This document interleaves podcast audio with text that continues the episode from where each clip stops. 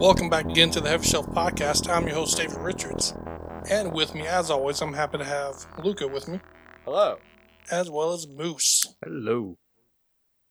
And today we're going to have our fourth round, hopefully final round of discussion of games of the decade. It's taken so many rounds because we want to get this right. Do this one time every 10 years. And uh can't be wrong for 10 years. So we got to have the best list out of everyone. I've seen some lists that like, you know, it's pretty much like top 10 games for YouTubers and stuff like that or indie lovers.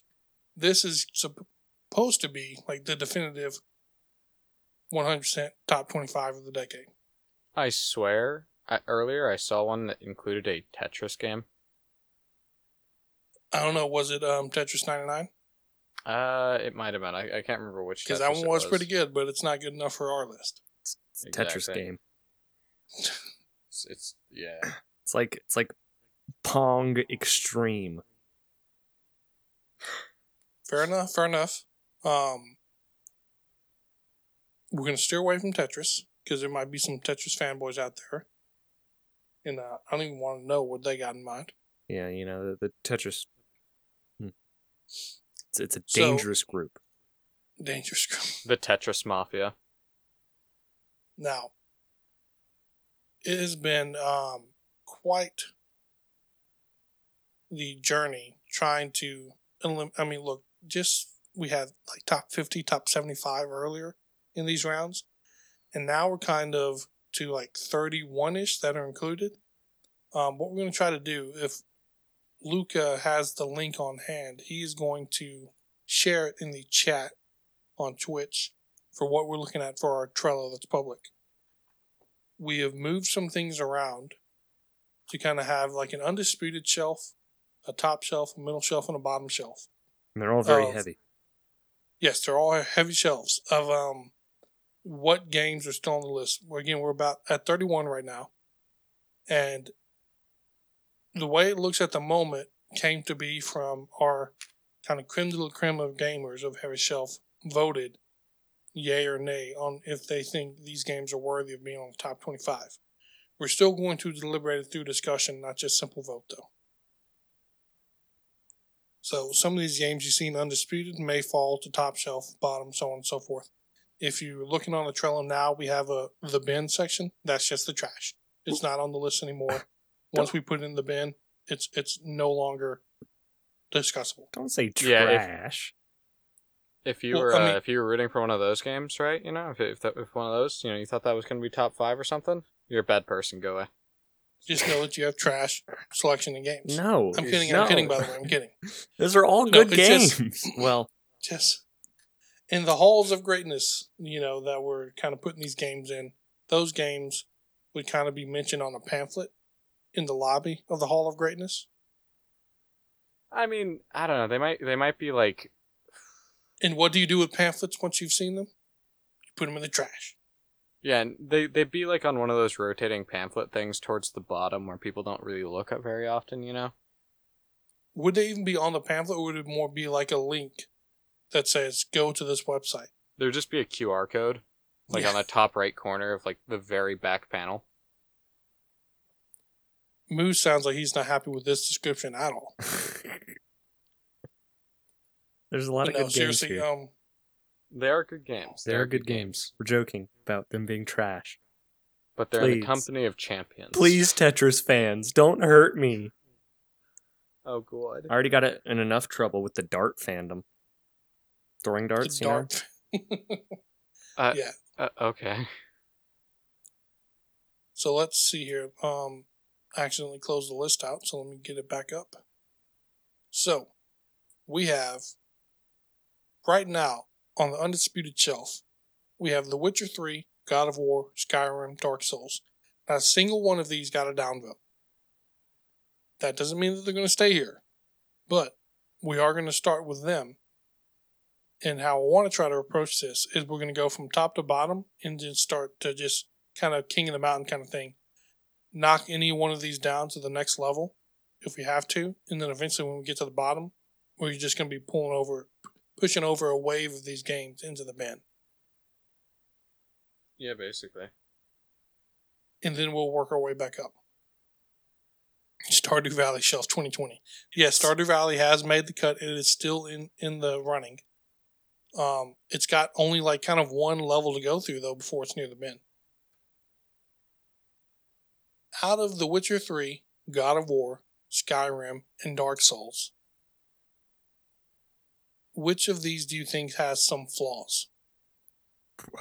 Well, I feel like they all do, but I think I think Skyrim is and like I, I said this was the best game of the decade, right? When you're looking at all of the influence, but I think Skyrim, from from what I've seen, probably has the most issues in terms of uh, all sorts of little things. Mhm. Of course, that's, and you're that's right in personal that they all have flaws.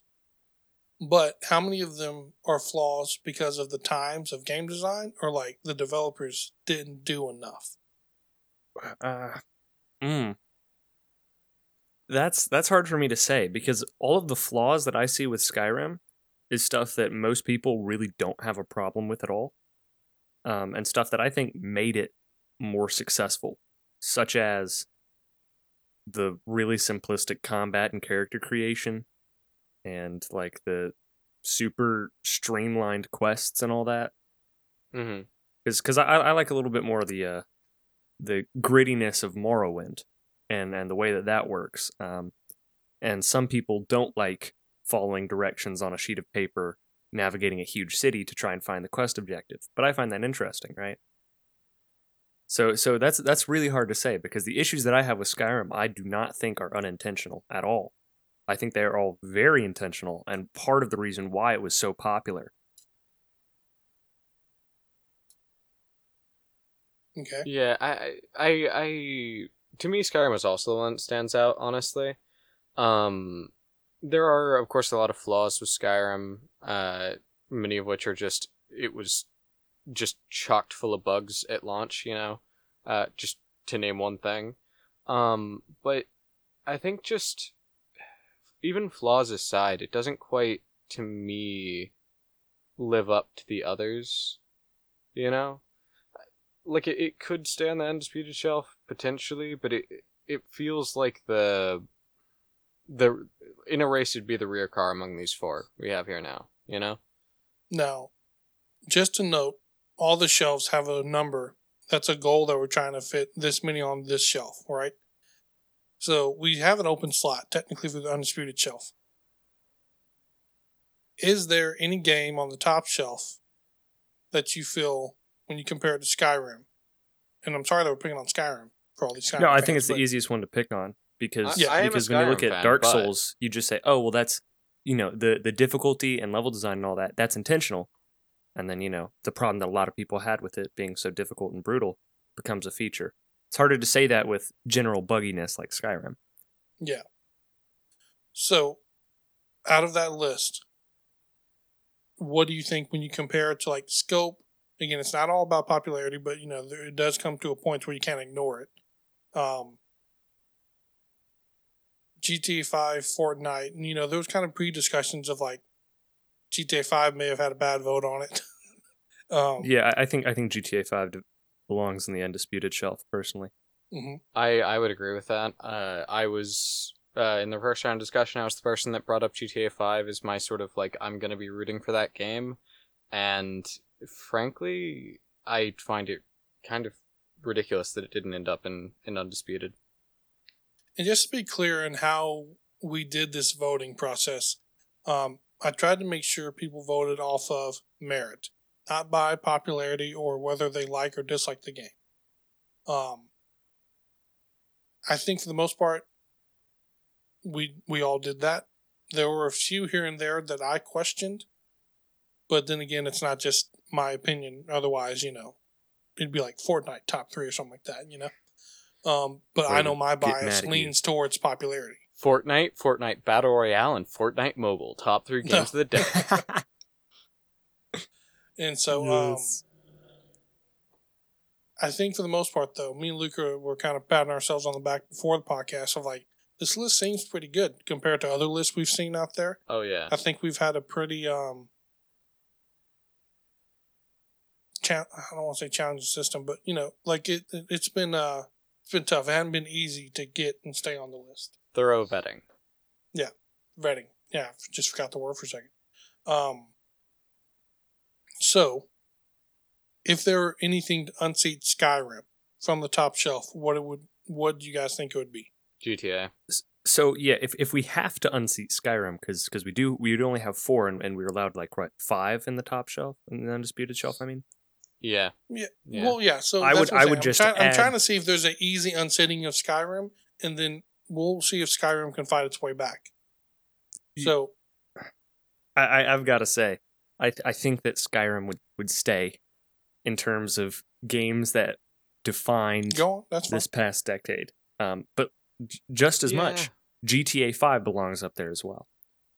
I mean, GTA Five. Um, there's going to be a um, uh, personal uh, top tens list that Bushwick is putting out um, coming later later this week, uh, or maybe maybe Mhm. early next week. Um, Yeah, and we just got to get this one out first, he- yeah, and and, and he, um, he just talks so about we know it's official. he, Yeah. he talks about GTA 5 and I mean he he's right when he says every single thing that you could expect them to do with most games just you know you release it and then he kind of hands off they've still been keeping updates it's still getting content Mhm. created based off of it you're still seeing highlights of people playing it like the, the GTA 5 definitely belongs in the Yeah. undisputed shelf Uh, in. YouTube Rewind, which you know, be ever popular. Oh, Um, yeah. They this year, you know, for anyone who doesn't know, they basically did like a Watch Mojo style list where they were like, oh, top YouTubers or whatever. One of the things they did was uh, games that like there was the most. I think it was like searches for or whatever, or most views for. And Mhm. GTA Five came out like what 2013. Multiplayer came out a, a bit after that. You know, I, I want to say Yeah. it's still one of the top most uh, viewed or searched games on YouTube to this day in 2019. Well, technically 2020 now, but you know what I mean. Last year, that is a long running popularity, and it still has a player base. And like Moose said, it's, it's still getting new content. They've spent years keeping the online multiplayer interesting, and in my opinion, the the single player can hold its own as well. You know, like Okay, it. so GTA Five is officially moved up to undisputed. Skyrim is still safe for now. Now, I think the question is: Is there anything in top shelf other than GTA that we think is potentially better than Skyrim? Or well, it's not just about being better, but you know, more of the decade. You know, hmm I personally don't think so. And it's not because I like Skyrim. Like Something. Well, yeah. Like, and that's the thing is that we're constantly going to be putting our biases in check potentially. Like, I have a popularity bias, but also go against like a fandom type vote. Nintendo very much has a heavy fandom type vote. Um, is Skyrim getting a legacy vote or legacy bias? Well, I, Because I think the the legacy kind of speaks towards how impactful it was. Uh, You know, I mean, Sky, Skyrim is one of the one of the few games where, b- besides being the most modded game of like all time, right? Um, it's it's one of the few yeah. games where I'm still seeing things online about people's experiences in the game, and I'm still seeing new stuff. And and, And and, that's what's you that's what's amazing to me because I think when you're Mhm. looking at some of the games that came after Skyrim, you can very easily point back and see you know, Skyrim planted the seeds for this. Skyrim showed everyone how it could be and should be done. Um, I mean, it, it's safe to say that where Dark Souls, its branch was difficulty, Skyrim was open world because you like you would hear like if this game is Skyrim but with guns and things like that. yeah, because because that's so- how um, what was it?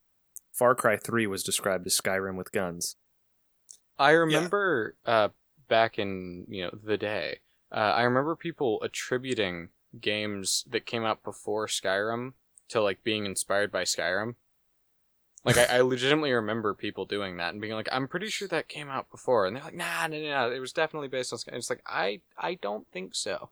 Well, and and another thing that Skyrim did is is it showed how well you could evolve something like Morrowind and Oblivion. Because oh my goodness, I don't know if any of you have played Oblivion, um, but it it feels weird. That is that is a game that is Yes, just goofy and clunky in a whole lot of ways.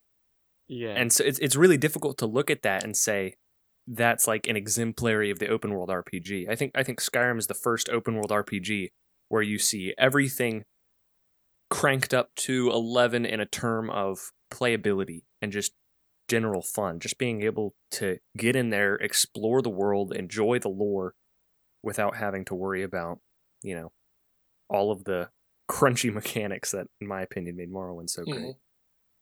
Yeah. And um, yeah. and just to kind of double down in this sense and support Skyrim, where uh, you know you don't want to worry about the, I mean you don't want to get caught up in the legacy and or nostalgia kind of bias. That's what I see as one of the same. Um, but it has the influence factor, which is why we give Dark Souls so much props of why it's so easily on the undisputed Mhm. because it has influenced so many games after the fact. It's easy to say Skyrim did that as well. hmm So, for now, we're going to leave the undisputed shelf as is. But I, I, I don't think there's anything we can kick off undisputed at this moment. Yeah, I, I would agree with that. Is there anything from Top Shelf that we should bring over? Uh oh, what the undisputed shelf so that we can have them like fight it out later. when you look at Halo Reach, is that a number six game? Is Ah. Fortnite a number six game? Yeah, Fortnite. Fortnite's an interesting question because it is not what you would call well-rounded, but it is really popular. You know. Yeah, I, I don't think that the popularity saves it to say that it's it's you know one of Yeah. the greatest. I would say it's definitely one of, if not the most popular game of the decade. Um, you know, excluding Minecraft because we've had we've had conversations about that. but I I don't think that that saves it when you're looking at the depth in the gameplay and storytelling and visuals that all of our Well, here's top the, picks here's the thing. This is where I will have to jump in because you've actually mentioned offline about the storytelling, but you've also mentioned that you haven't played it as much. There is very much story going on in that whole game. You won't know it though unless you're playing it because it's you. You have. I mean, in some ways, they don't just hand it to you. You have to be paying attention and staying watching every update, looking for clues and all that. So the Yeah. fans really have to piece the story together. But there's a story ongoing throughout the whole thing. Well, every time they update the the map and stuff, you see like the changes in the world. Yeah, and you can because it's an yeah. ongoing story. Yeah. I I I think you can give it some credit for that, right? That that's fair. However, um in like Skyrim, not nearly as popular in, in terms of like how many players it had, but very influential in what came after, right? Fortnite very influenced by things that came before it, but how like what games have really like modeled themselves after Fortnite in any significant way that you couldn't just say was the overall battle royale trend, you know? Like it's not like we've seen an explosion in third person shooters or something. You are right in that battle royals that battle royales that have come out since have tried to model more after like PUBG and stuff like that. Hmm. But then again, I would also argue that you can't really imitate Fortnite without being called a blatant ripoff because to try to imitate you'd have to have some kind of build mechanic. And that is something that truly sets Fortnite apart is the build mechanic. I- I feel like I've talked about this before, but I feel like the build mechanics insertion into Fortnite is literally Epic Games going, okay, I want to build a battle royale, but I don't want it to seem like I'm making an average battle royale. Oh, building. I'll add building in, and it'll it'll give it a, a little unique pass to move along. I could see where you would think that if they didn't already have an entire game based off of building. They had Yeah, that- Fortnite Save the World for like a, two years ahead of time because I remember they announced it way back when during the Apple thing. Um, their game was already all about building. So the building was there first. But but I, I feel like when you're looking at It would have been a cheaper move if they tried to throw away the building. I, I I feel like if, when you're looking at Fortnite, it, what what you can describe it as is it's a battle royale but with building. Yeah, but it, it uh, I don't know. I, like, yeah, you can describe it like that, but ultimately, I don't know. It it, it seems sort of. See, would I you don't think, think- they bring they brought in the building? I think no, they just brought in the circle that is of all battle royale games. I, I meant that to Moose, not you, Luca. No, I just said right after you.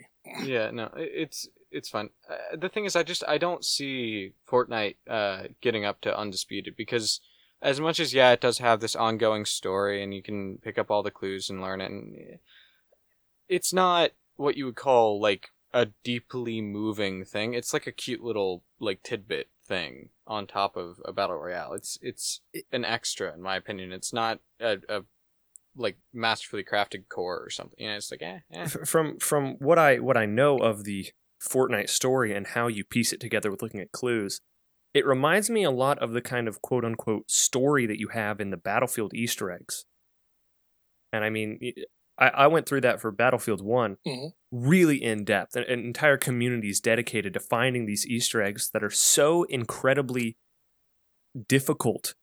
No single person could figure it out it's it's it's like I mean these these Easter eggs in and of themselves are achievements, but they're not so good that I would say that Battlefield One has a story that's you know comparable to GTA Five or The Witcher Three or God of War or even Skyrim.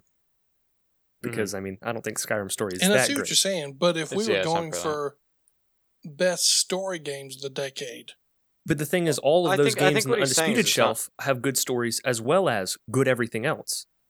Fortnite Well, has a mm, has a has a story that is I mean, they, lacking. they all have Well, look, their no, no, no, flaws. no. I I would argue, I would argue, Dark Souls is very influential, but we can't act like it's for everyone. I'm not saying the game has to be for everyone, but there it goes a long way to say something where a game is designed for more accessibility of various player bases and such, and then level of graphics and quality and just decisions. Because some games they they design it to where it's like, you know, screw your preferences. You're gonna have to play it exactly the way we want you to play it. Mhm. And other games designed in such a way to where you have different play styles and fight styles, and so you're gonna. That I feel tho- those should be rewarded or given. I was about to say indulgences, accommodations or considerations, um, more so than other games. Like with Dark Souls, you have to fight a certain way. You're gonna have to learn how to fight that way before you can get better at it. You know. Um, I'm saying there's all these factors we need to be considering, and so it's definitely not all about popularity. You have to admit though that even where it doesn't have like a finely tuned story, there is something to be said where Dark Souls had an industry impact, Fortnite has had a global cultural impact. He's not wrong. It is undeniable. Now, there are things like from my childhood, our big games or Halo, that had a cultural impact. You have those things, nostalgia, like l- memories that will forever last. Like Halo does that for many people. I'm sure Dark Souls even does that for some people. But then Fortnite, though we may not feel it, that is that game for so many people that gets people in person, not whether it be not not necessarily the LAN party, but like people coming over to the house and all take turns playing Fortnite and stuff. Like I've seen so many videos of these college dorms just jam packed full of people having Fortnite events. I Mhm. don't see Dark Soul events happening, like ever.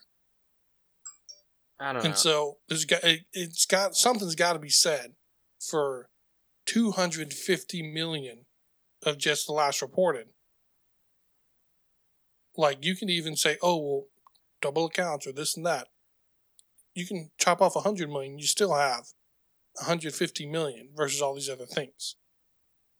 Yeah. To be fair though, there there you do have to remember that none of those games are free versus Fortnite, which is. So I don't see that as a punishment though. No, uh, Do don't, we punish don't get me wrong. Fortnite because they came out with a good, accessible means to get the game to the No, players? I'm, I'm not saying you're, but you're saying you know there's something to be said for this massive player base. It's like, well, sure, but that like it's had a big cultural impact. But you know, like GTA is the closest to it, and that game was like what sixty dollars on launch. yeah, Eh. plus all of the There was a higher barrier to entry, and it's still ridiculously popular, and it's been ridiculously popular for a long time. I don't know. Like the thing. Well, I- and I think the the money amount that it brings in, though, it's safe to say people are playing into the game. Like, I don't think it's just five percent of people, or ten percent. So that's what I'm saying. You can shave off a hundred million. Let's say only 150 million have paid anything. That's still 150 million paying. Mm. You can shave off another 50 million. We're still at 100 million. But I mean, I'm saying that just- there's enough there to negate that whole barrier of entry point because people are spending money on them nonetheless. Well, if if we're talking about, you know, people spending money on it, you know, nevertheless, and all that, how much do you think? How many players do you think something like God of War would have gotten if it was free, or or The Witcher Three? You know, how, how many millions of people who can download a game and never touch it again would we have with all of these games that we have here? Here, here's a great I example also- for that. I think it would get around 50 to 75 million because its level of quality. Because Rocket League was just one of those games that was free in the beginning, and it got up to 57 million. Mhm. It didn't stay free, but it definitely got its first 10, 20 million off of um, PlayStation Plus because it was such a hit. So God of War, it being as awesome and epic as it is, I imagine it would have gotten 50 to 75, maybe even 100 million. 'Cause, I- I Um, mean, I, I do, I do feel like Luca just made, did make a good point with that though, because like its popularity. I mean, it might be saying to to a greater extent that the game is free, as opposed to the game is an excellent masterpiece, and, and that's and that's what makes GTA Five so impressive, because you have 110 million sales, and it's not close to free. Yeah, I heard earlier that as far as like games that cost money, it, it is like the third best selling game of all time, GTA, that is to say. Um, and also, I'd like to point out that I think people are more likely, you like, you know, we've we've heard for years about like the different uh, like psychological tricks and stuff that game companies use to get kids and well adults too. But you, it's always moralizing about kids, isn't it? To to spend money on games, right? And I think that people are more likely to fall into that situation for a game that they're already playing, rather than uh, to look at a game that they haven't played and go, ah, yeah, you know, I'll drop sixty dollars on this. If Mhm. that makes sense, I I think people are more likely to spend money on what they already are uh into or addicted to, or however you want to put it. You know, uh, what they already enjoy versus sort of risk uh, risk sixty dollars on something that they don't know that they'll enjoy. Mhm. Um, that said, I think it comes down to really, do we put Fortnite in the undisputed shelf? And as much as I do give it credit for its cultural impact and its its vast popularity, and you can't deny that it's it's I mean it's cha- like it's had an impact on the overall games industry. It's affected other industries. Yeah, know? it's it's affected um, advertisements, YouTube industries. It, it, it's affected just time, with, Streaming. like Netflix and stuff. Yeah. Like they came out and said, and so there, it's nothing to take away from any of the games that are on the undisputed shelf, but it's just something that we'll obviously have to move on from for now to knock out some of the other ones. It's just, uh, it's just so massive on Mhm. its impact it's had that for me personally, I don't see how it can't sneak into the top five. Uh-huh. There will be an up like if it's snuck into the top five, there would be an upset somewhere. I don't know where that would be though at this point. Like for me, I've talked about it long enough now. I would say Skyrim should be number six, you know, and Fortnite be five or something like that. That's just me. This isn't the Fortnite podcast, so we're gonna go ahead and table it for now. Um, From top shelf, go on. what do we see um, that could be bumped down? Ori and the Blind Forest. Anyone? like, uh, I'm I'm just saying. Uh, yeah, that's. I, I feel I feel like this is a situation where where popularity does matter because um, until we started having these discussions, I think I've heard of that game in passing once. And before the show, we we probably really should start doing like a pre-podcast for subscribers or something, um, because me and Luke are already kind of podcasting beforehand, and um, we feel like Ori and the Blind Forest got on this list because of it was kind of like an indie darling, and Yeah. it was a time where a lot of journalists seemed to want to give an attaboy to any indie game that was pretty and um, artful, and Ye- which Ori and the Blind Forest is. But it also is. Some people have said it's a Dark Souls of platformers.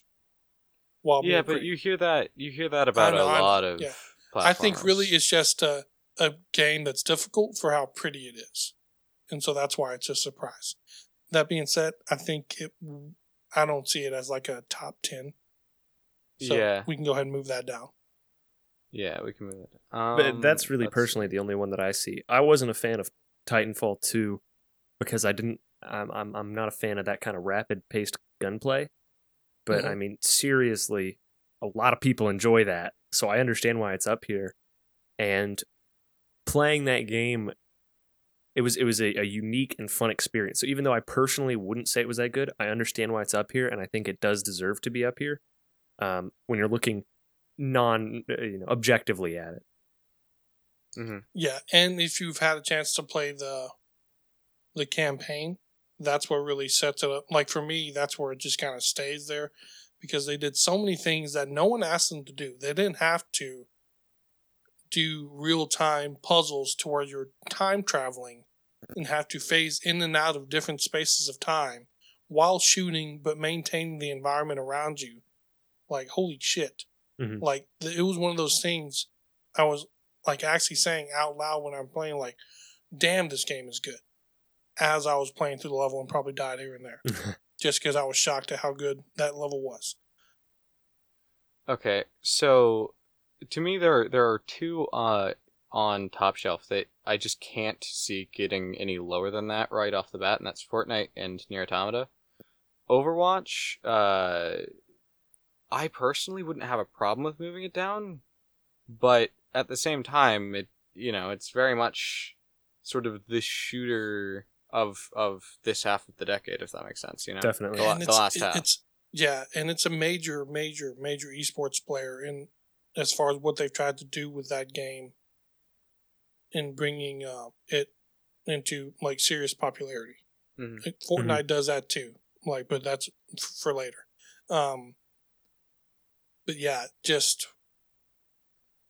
I can't see, I can't fathom Overwatch being out of the top ten at the moment. That's more of a we're gonna have to see any from the middle shelf that could maybe knock it down. Yeah. But uh, I would personally say Nier Automata for me is a close top ten. It Mm. depends. I mean, Halo Reach. I don't know if it's just been too long or something. I'm not feeling it for top ten. Yeah, I- But um, but Borderlands Two, it has influence. I mean, it is the looter shooter. I've, I've got to say, I, th- I think a major difficulty of this is that after you get past talking about the very best, it seems like everything just kind of blurs together. Um, Mhm. So, I mean, it's good that we're not trying to rank these numer- numerically and just trying to group them. But I, I, I- I definitely, I don't know, I, I definitely get the feeling that some of these could be in either or, you know, just just based on what kind of mood you wake up in. So again, so let's do this. Let's do a, just like a wide knock off the shelf, and then see how they fare compared to the others when we look at them all in one row. So, um, Outer Wilds, I'm playing it. I'm loving it. I think it's amazing. Mhm. I think over time we will find that it will be the watershed moment for indie games and what's expected. Okay. Uh, it's a top ten for me. And I don't know enough. about it Uncharted to- to Four, I would bump down. I would bump feel- down as well. Yeah. Moose, would you bump down Uncharted Four? Uh, it's it's kind of difficult because uh, It's not permanent. We're just going to see how they look compared to the other ones. y- yeah, I, I I could I could do with that. I feel like if it's going to be on the middle shelf, it's, it's going to be it's going to be at, around the top of there for sure. Yeah, like Uncharted as like number eleven or number twelve, like that makes sense to me. Um. Um, Borderlands Two, again, that's kind of eight to twelve for me. Yeah, I it it does stand out a little bit because I mean, as people might have noticed, I do I do feel like sequels to games um, that don't change too much of it is kind of like an easy way to perfect a, a formula. hmm Um, but I I, How, I also how many looter shooters are out there? uh, besides Destiny, right? Is that considered a looter shooter? Yes, for sure. And then, well, uh, and that's the thing is that um, then then really I think this is like the well, there's also the division. I'm naming all these games that suck compared to Borderlands Two. yeah, So I mean, I, I definitely see why it should be up there. And from what I've heard, and uh, you know, I've only played a little bit of Borderlands, but um, it's regarded as the the best of the Borderlands. Mhm. And so if you're Yeah. gonna put a Yeah. Borderlands game up here, even if it is a sequel, you might as well pick And- the best. and it's done one of our like main prerequisites of greatness of like influence another genre, Mm-hmm. which Definitely. it has, and it still stand um, best among the rest Mhm. in that sense. Now- So okay, not knocking it off. Um, Halo Reach. I mean, I wouldn't have a problem with knocking it down, but I feel like Halo is something beloved by a generation before mine. You know? Mhm. Yeah, I, I, I find some some difficulty with this because, I mean, the the Halo franchise is one that is consistent quality. Um, yeah, there there's some instances here and there we go, eh. I was about to say, hold up, Eh. hold- but go. on. but I mean, when when you're looking at ones that came out before the start of the decade, Halo One and Halo Two, and then I played through Halo Three and Halo Four. I mean, I've played I've played a surprising amount of Halo for someone who doesn't consider themselves a Halo fan, and from from the games that I've played, I've never not enjoyed it. Um, but that that's not necessarily a glowing review for Halo Reach. Just that it is a good game from a series that is good. So Uh-huh. it, I wonder it could how go much of it is just just the same way I try to put the whole Nintendo fandom in check. Mhm. Is there a Halo? Is there a Halo fandom that we need to put in check? Well, if I if I remember the last discussion correctly, part of the reason it made it as far as it has is just as a representative of such a iconic franchise in a way. So I do feel like it's fair to move it down, honestly.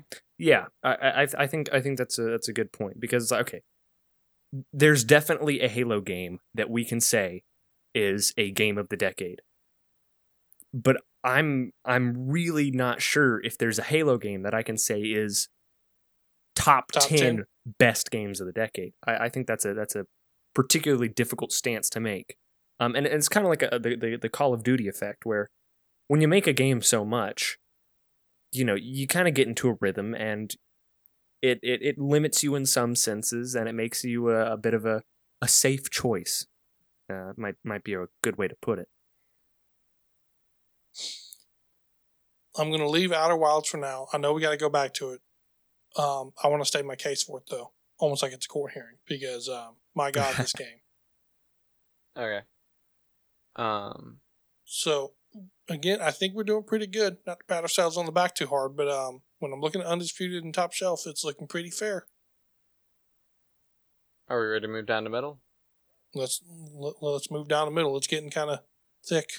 We we could just funnel everything into middle, in my opinion. Like all the ones that go be- behind middle. Just once you get to middle, I feel like we're talking about the rest of them. so um, middle would technically be your top ten pass our top ten, secondary top ten.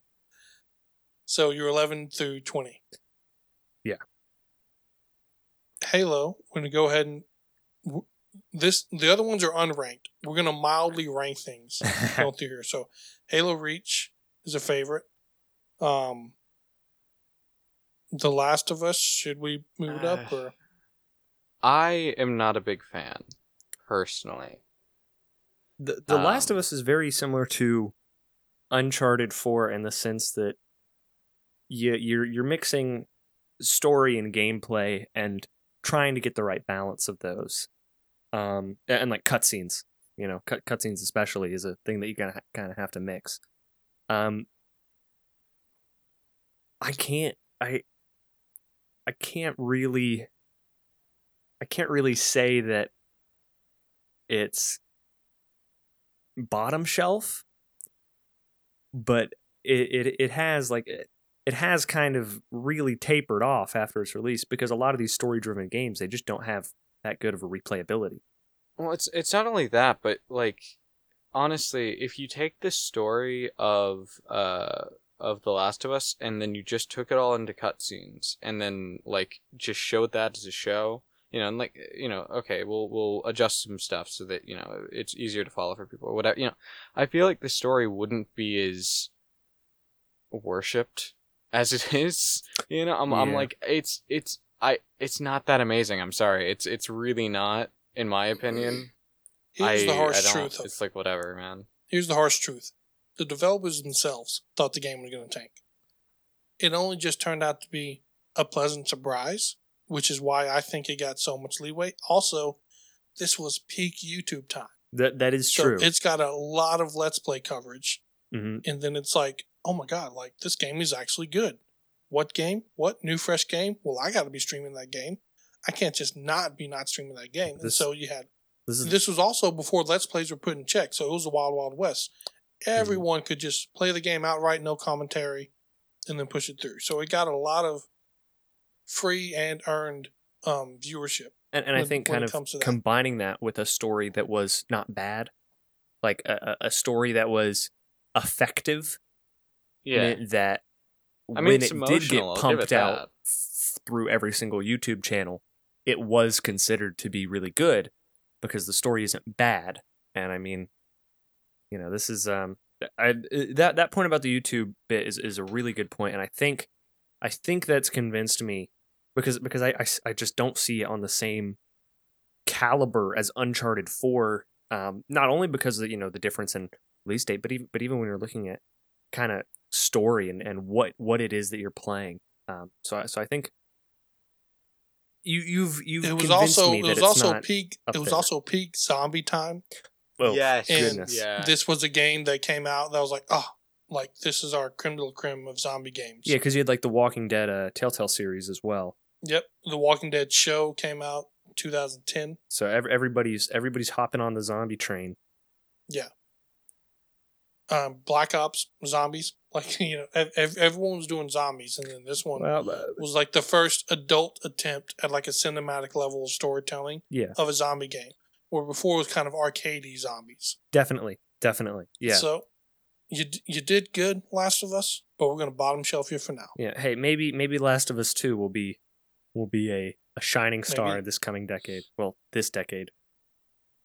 Okay, let's go Um, ahead and uh, let's go ahead and uh, make this awkward argument now because I feel like you guys don't like Rocket League. No, But, I uh, I like Rocket League. Don't get me wrong. Yeah, it's it's it's- it's good, but I, I'm saying no to its position here. It can stay middle shelf because I think Okay, there's something to think you can stay. middle shelf. I, I think there's Okay. something to say for a sports game that thinks way outside the box and goes, okay, soccer rocket cars, and then Yeah. keeps that player base. It's a unique idea that's done well, that's still popular.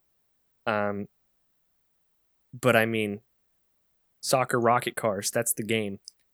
Yeah. I would say Rocket League was actually another one of those games too that started a trend of oh they do esports. Well, let's try to do esports with our game as well because Rocket League picked up so fast, and then with the flick of a switch, so like you know we're doing paid tournaments now. They're one of the first ones that started the um, small like pocket winnings tournaments of like hundred bucks, two hundred fifty bucks.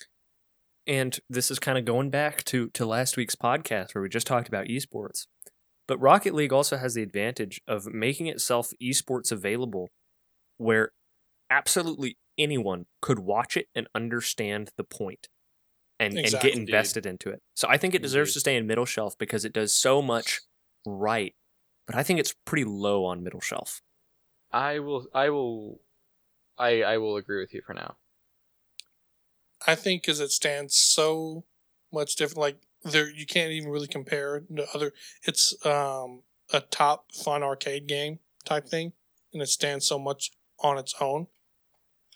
I will do a firm bottom of the top of middle shelf. So essentially, it stays in the same place. yeah. But Yeah. um, Cuphead, I, I think it's good where it is. good where it is. I, I I mean, personally, Uh, when when when you're looking at something that Because we're gonna trim this down, and then we're gonna see if there's any that can take any off the top shelf. Hmm. But um, so I, I I I feel like good where it is. I feel like you're looking at something that is very well styled. Um, it it understands what it's trying to be in gameplay and all that. Um, I mean, just just a a, a good experience. Um, I think it, it might it might be bumped down by some things lower on this list, but I think for what we've gone through, um, the just the the five that four that we've gone through, um, it's it's above Rocket League for sure, and it's below Uncharted Four for sure, but it's it's solidly there. Wait. So- oh yeah, yeah. Okay. A- Any any other Um, perspectives? No, I I I'm willing to go with that. Yeah. Um. I think it's time to um have this conversation about Fallout New Vegas. We're on the same page, thank God. Okay, sorry. I was about to be like, oh, well, I'm gonna have to gonna have to put off my questioning New Vegas, but nope. Okay, we're here. Um.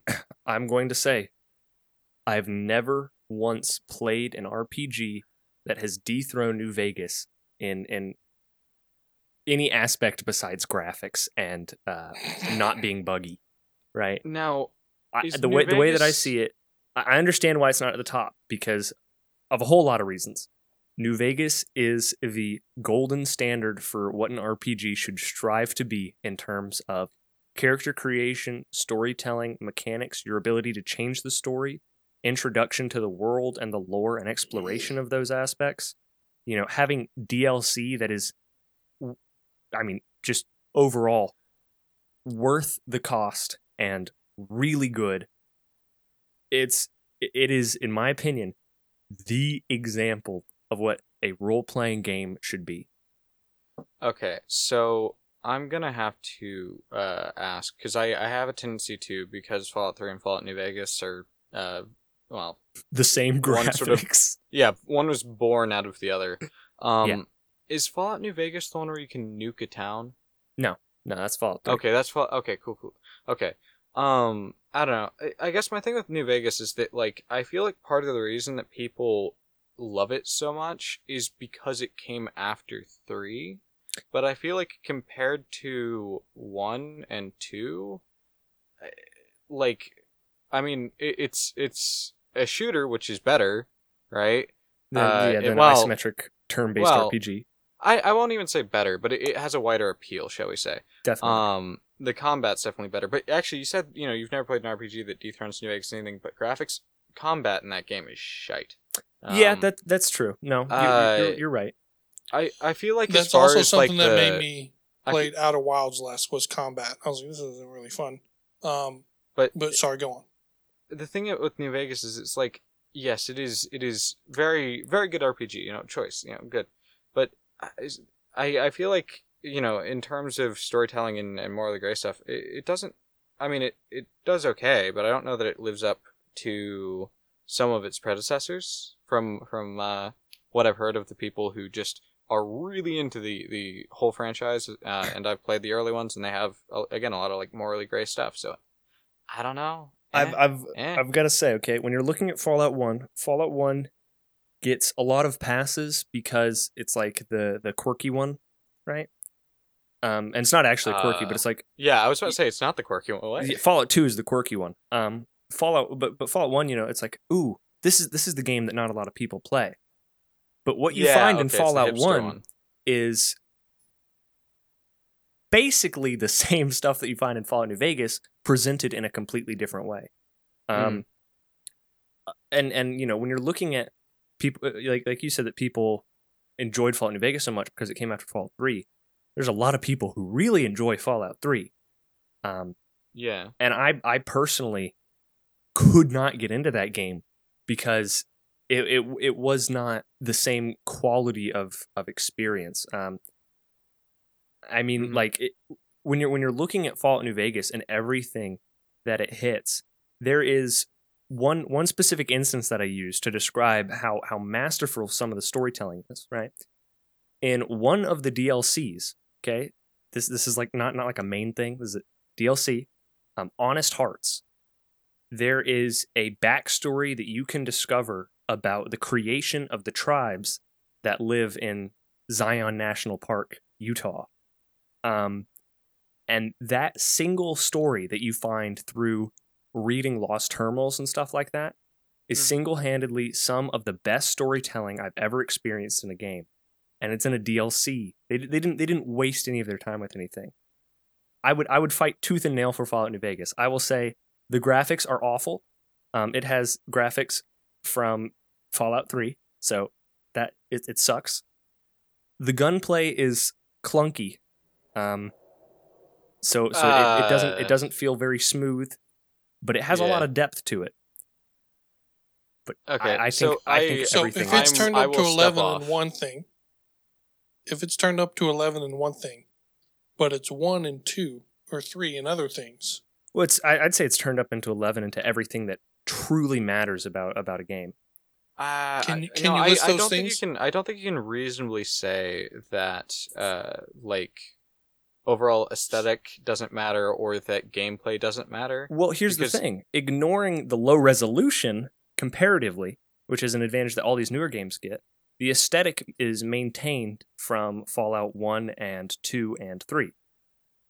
So, so Yeah, it, it, but- it meets the aesthetic. so but so it but it the thing. excels in character creation. It excels in having a character that can be varied very specifically. It excels in how that character interacts with the world through dialogue options and choices for ending quests. How that character interacts with factions, of which there are like a dozen, all of Mhm. which have various impacts on the main story. All of the DLC are fantastic. I know some people didn't like Dead Money because it was too hard, but you know, hey, we all have our faults. Um, get good. So it seems to me though, like the dialogue and interactivity with like just the storyline and characters, all of that is all encompassed into one thing. It seems like you're splitting those up into multiple things to have multiple things to say 11, 11, 11, 11, 11. when when I'm playing an RPG, uh, I want to role play a character. All of those things are important to role playing a character because I could Mhm. do the same thing with all these other games, and I could say, okay, well in Fortnite the guns are good, but what about But everything not, though, else? are they? They're and then not. and then it's and then you know Let's try to get it down to one thing. Is it interactivity with the world of like I think it's through dialogue? quality. well well the Because, like, with dialogue is Zelda, part for instance, Zelda, you don't have because and here's the problem with RPG. And sorry, I gotta I gotta ram through this point for a second because I really wanted to lead with it so we can have a framing of this discussion. RPG is so broad. Zelda's an RPG, which is also one we have to contend with in a middle shelf versus New Vegas. And then New Vegas is an RPG. I know why New Vegas is so celebrated. But it is also lacking in a lot of other areas compared to other RPGs. And so, do we need to, like, is it, is the dialogue interactivity in what you can affect with dialogue alone in Fallout New Vegas, does it compare to what the interactivity is of something like Breath of the Wild when it comes to how you discover things, how you get things to interact, where in other games, you just couldn't do that. Well, you can do that in Zelda.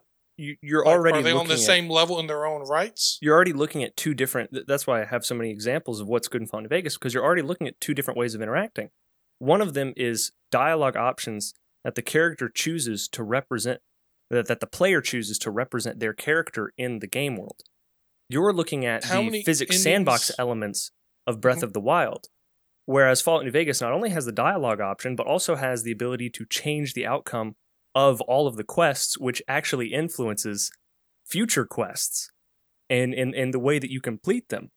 And so your interaction with the world isn't just whether you can freeze time on an object, whack it a lot, and then travel on a boulder through the sky. Yeah, and I mean, all of the all of the influence that you have through the world in Fallout New Vegas directly relates to you creating and realizing a character that you have personally made, as opposed to doing something that lends itself to convenience in, in, a, in a meta sense of I need to travel here faster. How many endings are there to uh, New Vegas again? It depends on what you're looking at. Each faction has um, three or four endings. There's about a dozen factions, and then for the main ending, there's four main factions that can control that ending. But depending on how they achieve that ending, there's different endings. Funnily enough, now again, with this, what's challenging about this is that though we have two completely different RPGs, we still have to compare them in the same arena, you know? so but in me just now comparing Zelda to Fallout New Vegas, it makes me want to smack Ori and the Blind Forest off the shelf altogether. oh no, poor Because it's Ori. like- Well, because you're right in that there's so much that you can do with Fallout in the interactivity that even Zelda, even though it's different and has its own merit, it's not to the level of what Fall, Fallout New Vegas does. And, you know, we say like it's turned up to 11. Could we argue maybe this is even turned up to 15 in dialogue? it's it's not it's not just dialogue, but you know, it, it I is see the your point. overall like role play as as far as like a The role- a, wait, the wait, role Wes, Wes, aspect Wes, of Wes, it. Wes. Yeah. like it's it's the like as far as a game of like uh, a role playing game, the style where you create your own character and you, you set their own story and you know you you like have your own custom journey through the whole thing. I think Fallout New Vegas is undoubtedly the best in that genre in this decade, probably, right? Um, and yeah, so I, like that that is what Fallout New Vegas sort of brings to the table. Everything else is sort of like, you know, So on the Trello, I have um did two little lines. to kind of have like a safe top, middle shelf, and then the bottom. Um, Fallout New Vegas, is it safe on the top? I'd put it into the yeah, I'd put it above where it is in the middle section.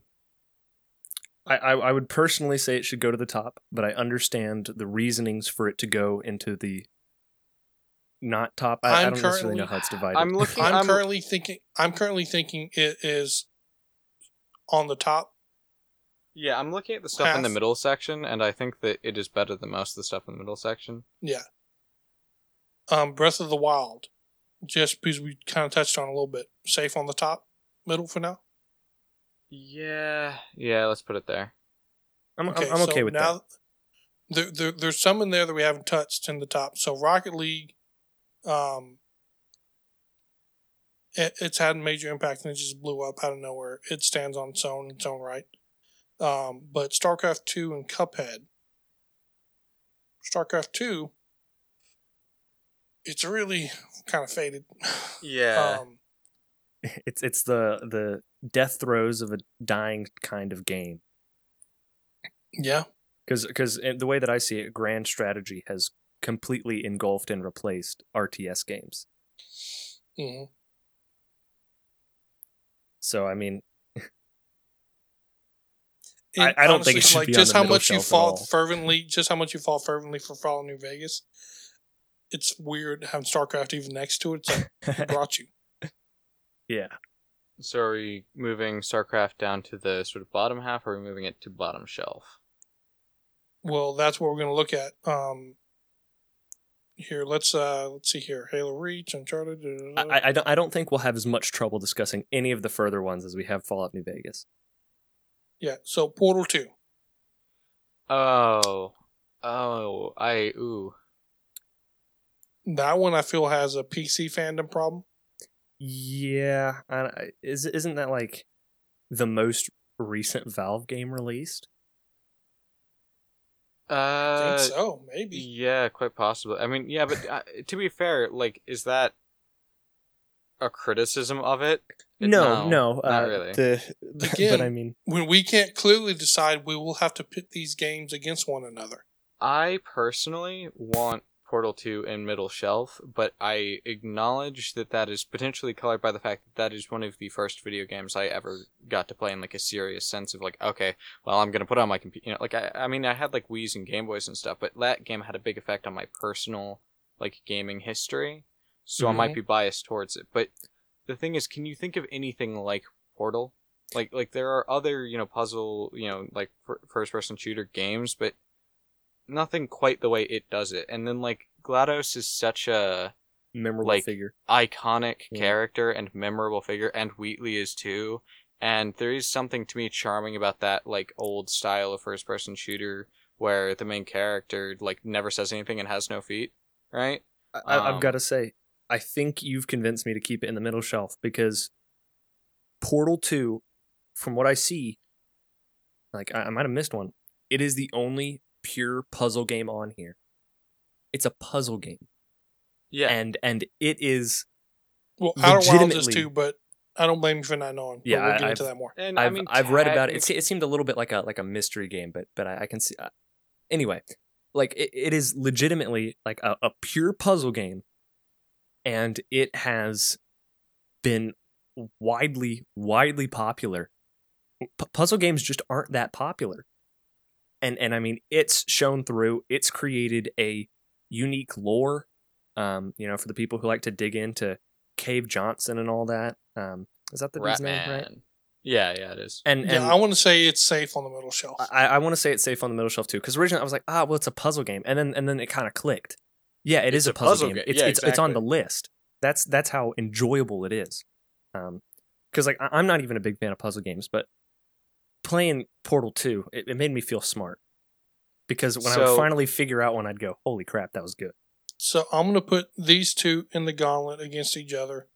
Um, StarCraft 2, Dota 2, to Just- kick it to the bottom shelf. Just, just eat out StarCraft. Let's be honest. Can, can we, can we all be honest? Versus Dota 2, yeah. Yeah, like it just eh, get it out. Another You thing I just want to mention in favor of uh, a game I've already won a place in middle tier, Portal 2. Um that game was like had a cult around it. You know, he was talking about like how much Which people one? Portal 2 how how much Mhm. people like uh dug into the lore and stuff. Like it not only did it have like a massive cult around it, right? Like every weeb kid loved that game, right? And like weeb conventions full of Portal stuff, you know? Which doesn't make Um, much sense because it's not Yeah, exactly. Japanese. It's, not in Japanese, and yet they way. they everyone loves it, right? Um, to to the like to such an extent that, as far as I can tell, it revitalized interest. Like there there were entire memes about first person shooters, right? That were really just about uh Portal Two and Half Life, right? About like oh having no feet. It's like well it, they were always taught they always showed clips from Half Life and Portal Two, didn't they? Like it, it was a big thing, big deal, much Big much deal. culture. we have an interesting moment with this list because Journey hasn't really been challenged, Stardew Valley hadn't been challenged, Doom hadn't even been discussed. When we look at the bottom shelf, out of these, in, in this bottom four of the middle shelf, what do we see from the bottom shelf that could easily take out any one of these? Bloodborne. Red Dead Redemption 2. Bloodborne. Bloodborne, both of those. Blood. Uh, I- Bloodborne should take out what? Doom? Dota 2 just needs to go. I'm sorry. I can't. ah, I, I'll fight you on that. I'll More than half Do- of Dota 2 is Dota Dota 2 1. Dota 2 is on Rushmore of esports games, and it's a cultural movement for sure. Yeah, but it, If you just never got into it, it's that's- Dota that's 1 fine. plus, you know? I'm going. I'll. I will reference something. That's not a punishment. That's I, so I, I feel like that hits the integrity of it down. when I was when I was uh, a wee lad, one of my friends got into Dota 2. Uh, actually, you know, several of them did, but one of my close friends got into Dota 2, and the two of us had another close friend, and we were talking uh, to uh, you know me and this other guy who didn't play Dota. We're talking about the guy who did, who gotten into it, and our conclusion was Dota changes people. It, it changes people. You're not the It does. same person after Dota. it does. like that it, th- there's something spooky Uh, like that game is pure witchcraft okay I just um like I, I understand that it's like one of the most consistently like it's like top played on Steam like all the freaking time. Okay, Yeah. as a game, I I- I feel like this this is a case of it winning out in. It's Um, still a good game. I mean, I don't like it I, I feel like I feel like this is a case of so it bad at it. winning out in popularity, but the majority of their heroes are from Dota One. This is this is like but this. does it, that doesn't matter. I feel like it does because most of Dota 2 isn't a new game. It's a game from last decade that has been revitalized. Yeah but the thing is I, I you know you could make that argument for like any sort of sequel that's just a refinement on something earlier Well, yeah, You know? I have because I didn't think that uh, so Resident Evil belonged on the list. Of course, West West West was being pretty convincing about about how it, it didn't just remake it; it reimagined it. But Dota 2 has not reimagined the MOBA formula in any particular way. You, you know what? I will I will leave Dota 2 on the bottom of the middle shelf. It, for literally- Think of it like, only think of it like because this. You have to. it's the predecessor of, of Dota 1 and and was the the first one one of the one of the whether it's predecessor or sequel, like I don't see yeah. that as like even a point to make. But you have to think of it like this: you have to think big picture now. MOBA is still one of the biggest genres on this earth, and to not have any MOBA game on like the top twenty would be weird. I think MOBAs lack depth eh, besides those that you find in the mechanics. They have depth. Yeah, in, well, like, they have heroes. depth and mechanic. Ah, I. That's I, a balancing nightmare. yeah, exactly. They Yeah, have a but- lot but of depth. But they still mechanics. pull it off. They still pull it off. The- The thing is, okay, can I just point out here that effectively what has happened, right? And don't take this wrong way, Moose, is that someone who's really into RPGs and like story driven, adventure driven games has run into basically like computer geek chess.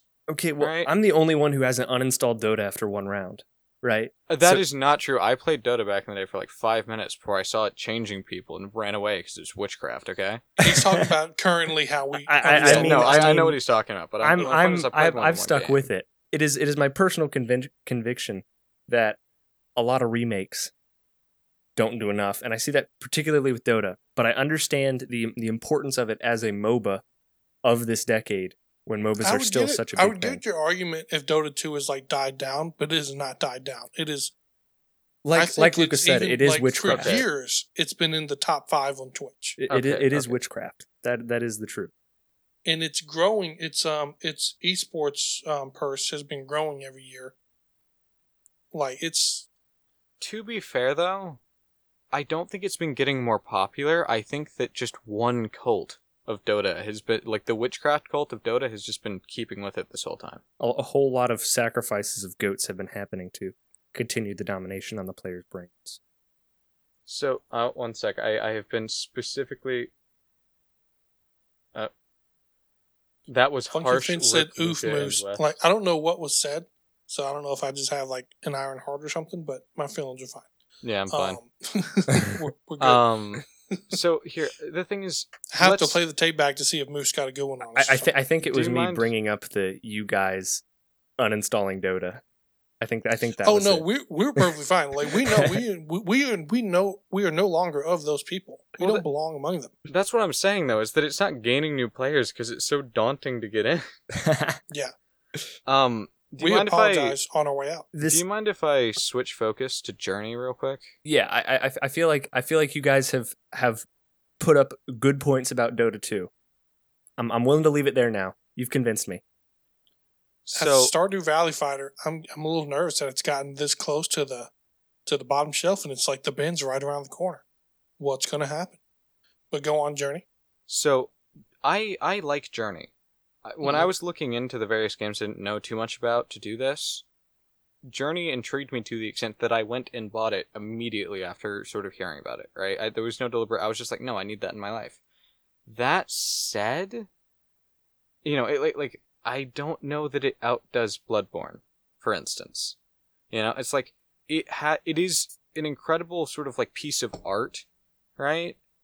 Um, you know, it, it manages to tell its whole story with no dialogue and no cutscenes. It's all just sort of like the way you travel through the world. It's it is telling a story with playing through a video game in a way that very few other games manage. Right? That's brilliant. You know, it looks great. It, it's really cool. You know, everything else. Right?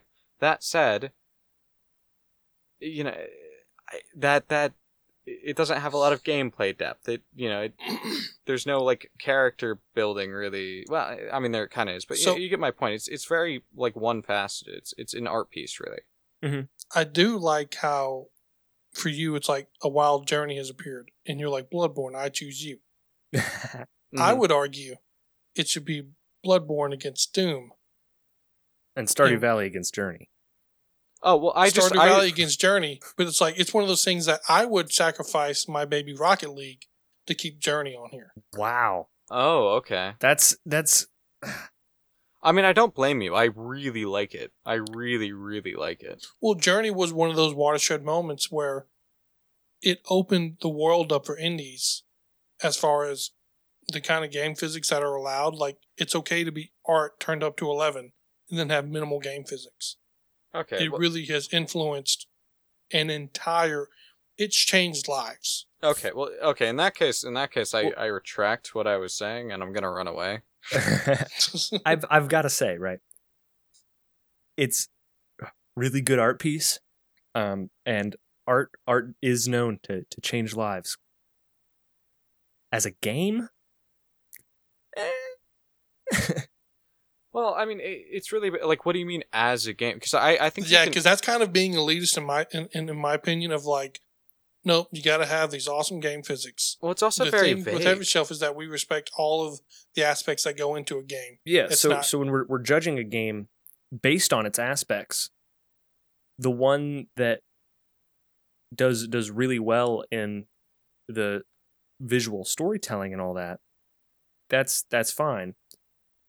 But I I have to say, the one with, you know, when we're when we're comparing it to something like Rocket League, I I, think it just immediately beats it out because, I mean, you're you're talking about a game that is, um, prime for for esports. You know, kind of one of the one of the games that's leading the advancement in a completely new field that is completely unique in what it does and how it does it and excels at what it does.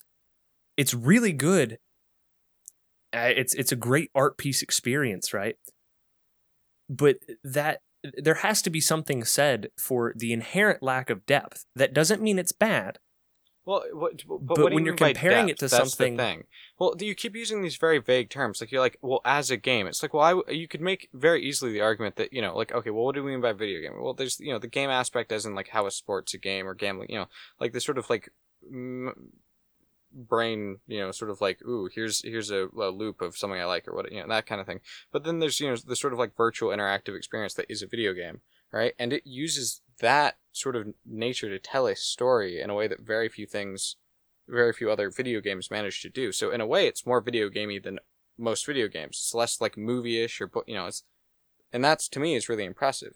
And then You, you're like, you it get doesn't that a have lot a lot of times with these indie games. They kind of sneak up on you, like, oh wait, this is more of a game in the truest sense of what a game is than these other games that throw like nine mechanics at you at a time. Well, the thing is, it's not a game in the way that like Which chess I- I- is a game or dominoes is a game. But uh, yeah, my point is that like, look, and then you're like, it doesn't have the depth. It's like, well, you could, you know, give like if you really wanted to, you could like pick apart like, ooh, what's the meaning of the game, or you know, No, I- I mean- I mean story? It's like, mechanical what do you mean by depth, because- Okay, well, yeah, that's fair. I, I, I do I do find it ironic that you could say that judging games based on their mechanical depth is elitist, and then say it's more of a game than other games.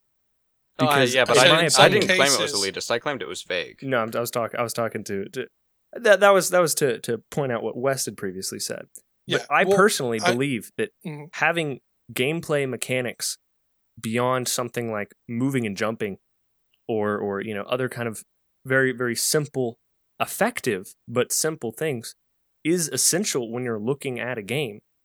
Um, I mean, you know, it, it's it, it just some, something has to be said for an inherent lack of lack of gameplay mechanics when you're assessing these because when you look at that and then you look at like I mean we, we, we did talk about the absolute nightmare that it is to to balance out MOBAs with hundreds of heroes and make that work and to make all of those mechanics flow and how much of an accomplishment that is. But Mhm. this Mhm. game doesn't have to deal with any of that at all. And that's fair. Is You're not wrong. I mean But that's the thing. and though. and and, We- and that's we're just taking everything into account. That's but that that's an Well, yeah, but that's an exactly inherent what he's doing. advantage it gets if you completely ignore gameplay mechanics while talking about games, Here's my simple which is argument. very dangerous to do in, in the way that I see it. well. That's the beauty of having three different minds. So um, because here's my simple argument. Because remember, this kind of started with I said I would even sacrifice Rocket League. So let me put my two children together and have them fight to the death. Oh wow, okay. Rocket League, an incredible original idea of a game. Journey changed what a game could be and has set off a ripple effect of all new kinds of indie games. When I said it's it's literally changed lives, it's made developers who are usually going to be more artistically inclined be able to get together on teams to make their own games and like there's been a watershed moment for other types of games. And so, in that sense, the influence it's had, just how we talk about Dark Souls and its influence, Journey has its own indie influence. And so that's why I would take Rocket League down the bottom shelf and put Journey safely in middle shelf. The thing is because that its influence is undeniable. Well, yeah, but Rocket League has had a big influence on esports. So it's it's one has had a big influence on this part of the games industry, and the other one has had a big influence on this other part of the games industry. You know, And, and if we are eh, talking and, about popularity, and, and esports has changed lives. You know, there there are kids whose lives have been ruined by trying to be esports stars. Just I for mean, instance, it- you're kind you're kind of looking Esports at is a- still a good subsect, though. It's not like it's not completely taken over everything. with with the influence of Journey, you're kind of kind of looking at like a, a big splash in a puddle or a small splash in the ocean compared to another game. You know, it's like yeah, it had great influence among other games that will go on to the next games of the decade list as indie gems. Journey has taken a lake and turned it into an ocean, is what I would argue. I I no, I'm gonna don't I'm- I don't see it that way. I, I think i- i- influence aside, you know, if if this if Journey is the predecessor to an entirely new genre of game, which I mean, we we've seen like like the, the vanishing of like Ethan Journey, Carter and stuff like that. indies were like games that you would find in a back alley, or only purely for, for the elitists. There was not a major indie market until games like Journey came out. What you, Okay, you but the say you thing say is- until games like Journey, but um, hold on, I'm looking up. I feel like Super Meat Boy had a really Yeah, big effect ex- on- exactly. Yeah, exactly. Okay, S- here, the and, thing and is that was that was two years before. And Super Meat Boy is very different from Journey. Yeah. maybe is. maybe what Journey did is proved that you could make a game kind of like Abzu, a slow-paced, artistic, emotional experience that is profound in what it's doing, and it doesn't have to be a crazy c- combination of anything to be good and effective. I don't think that makes it displace other games that achieve more generally, you know, in, in, in the kind of looking at mechanics and esports and stuff like that. That's for me where it goes back to the elitist argument. It sounds like I I'm not trying to say you are an elitist. I'm saying the argument seems like elitist in the sense of you have to have X amount of game mechanics, or else we can't consider you seriously. I, I don't agree that that's elitist. He, he like he, what he's doing is like he's he's arguing, in my opinion, that sort of there's a game that excels at being you know this sort of like thing that it is. Uh, you know, it it's an art piece. You know, it's it's a visual experience, it's an emotional experience, sure, but it's not all of these things, right? And all of these, you know, other games have all of those things. You were talking about taking everything into account earlier. I think Moose is taking into account what this game lacks versus other games. And also, I would point out that I think that you can make the argument that, like, artsy games, artsy sort of like, uh, oh, here, let me read into this. What does this mean? What's the meaning behind it? That is also sort of elitist in its own right. I'm just saying. I mean, well, there's elitist and then there's pretentious. I think. Would you say some of those artsy? Because I can agree, some of the artsy games can be pretentious, But where they, they, are. force you to they force you to look for meaning in it, and it's like really you just didn't have a story that you wanted to put behind this. elitist is entirely defined i think by who's considered the elite right you do get people who like are pretentious and elitist about indie games because they're like oh well you know all the real ga- the best games are all indie games and if you you know oh you're playing a shooter ha you know like eh, i don't know I guess in some way, well, elitist, I tie elitism close to like gatekeeping, that kind of thing. And so, like, to me, it came off as Moose was trying to gatekeep by, like, you need to have X amount of mechanics. That's what it felt like to me. I'm not saying I'm ah. right in that sense. But again, this is an overall heavy shelf, not just David's heavy shelf list. here And so, if it's two to one, and we are going to discard Journey's influence because it's lack of mechanics, We're not going to discard Journey's influence. We're going to acknowledge that Journey's influence was among a group of games that cumulatively over the entire decade had less reach than Rocket League alone. Yeah, I mean, the thing is, you know, you, you said earlier that, and like, I'm not even sure that I I'm for uh, bumping Journey down just yet. But the thing is, you, know, you said earlier that it turned a pond into an ocean. But the thing is, relatively speaking, these artsy games still don't have the the base that you know Titanfall or Overwatch, Nier you know, like, well, yeah, but that's why it's not and on It's not- it's not- it's not like that they're- shelf. it's not like there aren't sort of like artsy and you know intellectual or artistic or whatever um, more mainstream games. Like Nier is the guy who wrote that literally named a bunch of enemies and uh, other well uh, friendly NPCs as well after various philosophers, and then like based the characters on the philosophers, and so like and then like the whole thing you know world has all these like uh a lot of symbolism. Like eh eh I don't know you know um I mean, I think I think it's safe to say we can bump Journey down to bottom shelf because I got someone to defend Rocket League who didn't want to defend Rocket League earlier in the discussion. so I think I think it proves that's point. So Journey's uh, bottom shelf. It didn't make it. It can be top of the bottom shelf for sure. Well, bottom shelf I think is going to in the end end up going to be like the honorable mentions. I feel Yeah, is yeah. what it's going to turn into. Um, so we got one, two, three, four, five, six, seven, eight, nine, ten. Now, this to the Doom and Stardew Valley. Doom versus Stardew Valley. No, no, not not Doom versus Stardew Valley. Um, it's we we, we haven't talked about Stardew. We, we don't really have to kick them down just yet, but since we haven't had the chance to discuss them, as far as what's safe between middle shelf or not,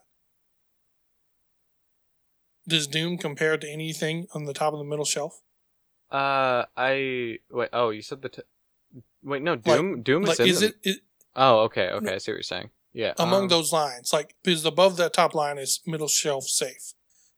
Is Doom compared to the greatness of Breath of the Wild or Fallout New Vegas or Rocket League or Cuphead or anything like that? I think I- the more Like, is it still on this list just because we haven't come to it yet? Or is it on this list from merit? I think we have to like well the thing is like what did Doom do? Well, it took a sort of like classic franchise and then modernized it and improved upon that franchise. Uh, I'm sorry, upon that formula, right?